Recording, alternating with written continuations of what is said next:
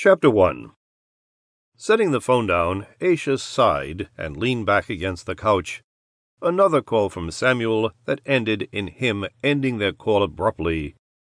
She heard the microwave beep, signaling that her food was ready. She didn't have an appetite any more. How could she eat when she didn't know if Samuel would make it through another week? With so many people after him, she felt helpless. Aisha had always looked after Sammy. Ever since he was born, she had been mothering him, holding him, and pushing him around in his stroller. She had taught him how to ride a bike and swim. In turn, he had picked up basketball and had been proud to teach her. Being nearly a decade older than him, she had seen him less and less the older she'd gotten. She had left for college and had been too busy on her own path of self discovery to be bothered by her little brother's problems. She had felt freedom for the first time and it had felt good. Sammy had gotten older too, and had made new friends at a different school when the mother had moved to a smaller place. Friends Aisha didn't approve of, but couldn't do anything about since she was gone. Their talks had dwindled down to nothing. Soon Aisha only saw Sammy during holiday breaks, and that was if he wasn't already with his friends.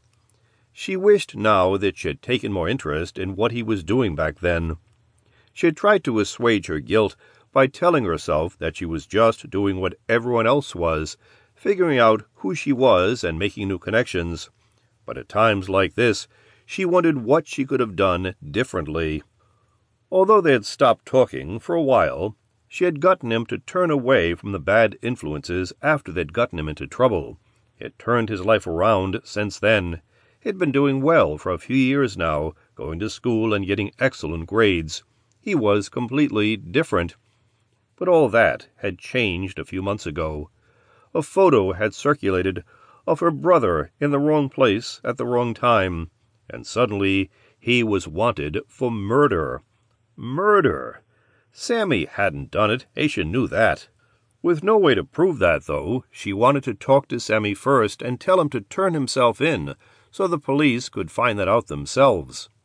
Last week, she had been on a midnight bus on her way to see Samuel. Right after school, she had received a phone call from him asking her to come meet him, and without question, she had gone straight home to pack an overnight bag and buy a bus ticket to New York. Since it was on a Friday night, all of the earlier buses were booked, and she'd had to take the latest one and snag a hotel room once she'd arrived. The next morning, she had woken up early, jittery, and unable to eat breakfast. Gulping down a cup of coffee, she checked out and rushed to the meeting spot. She had wanted to arrive an hour earlier than the time he had asked her to come, just in case.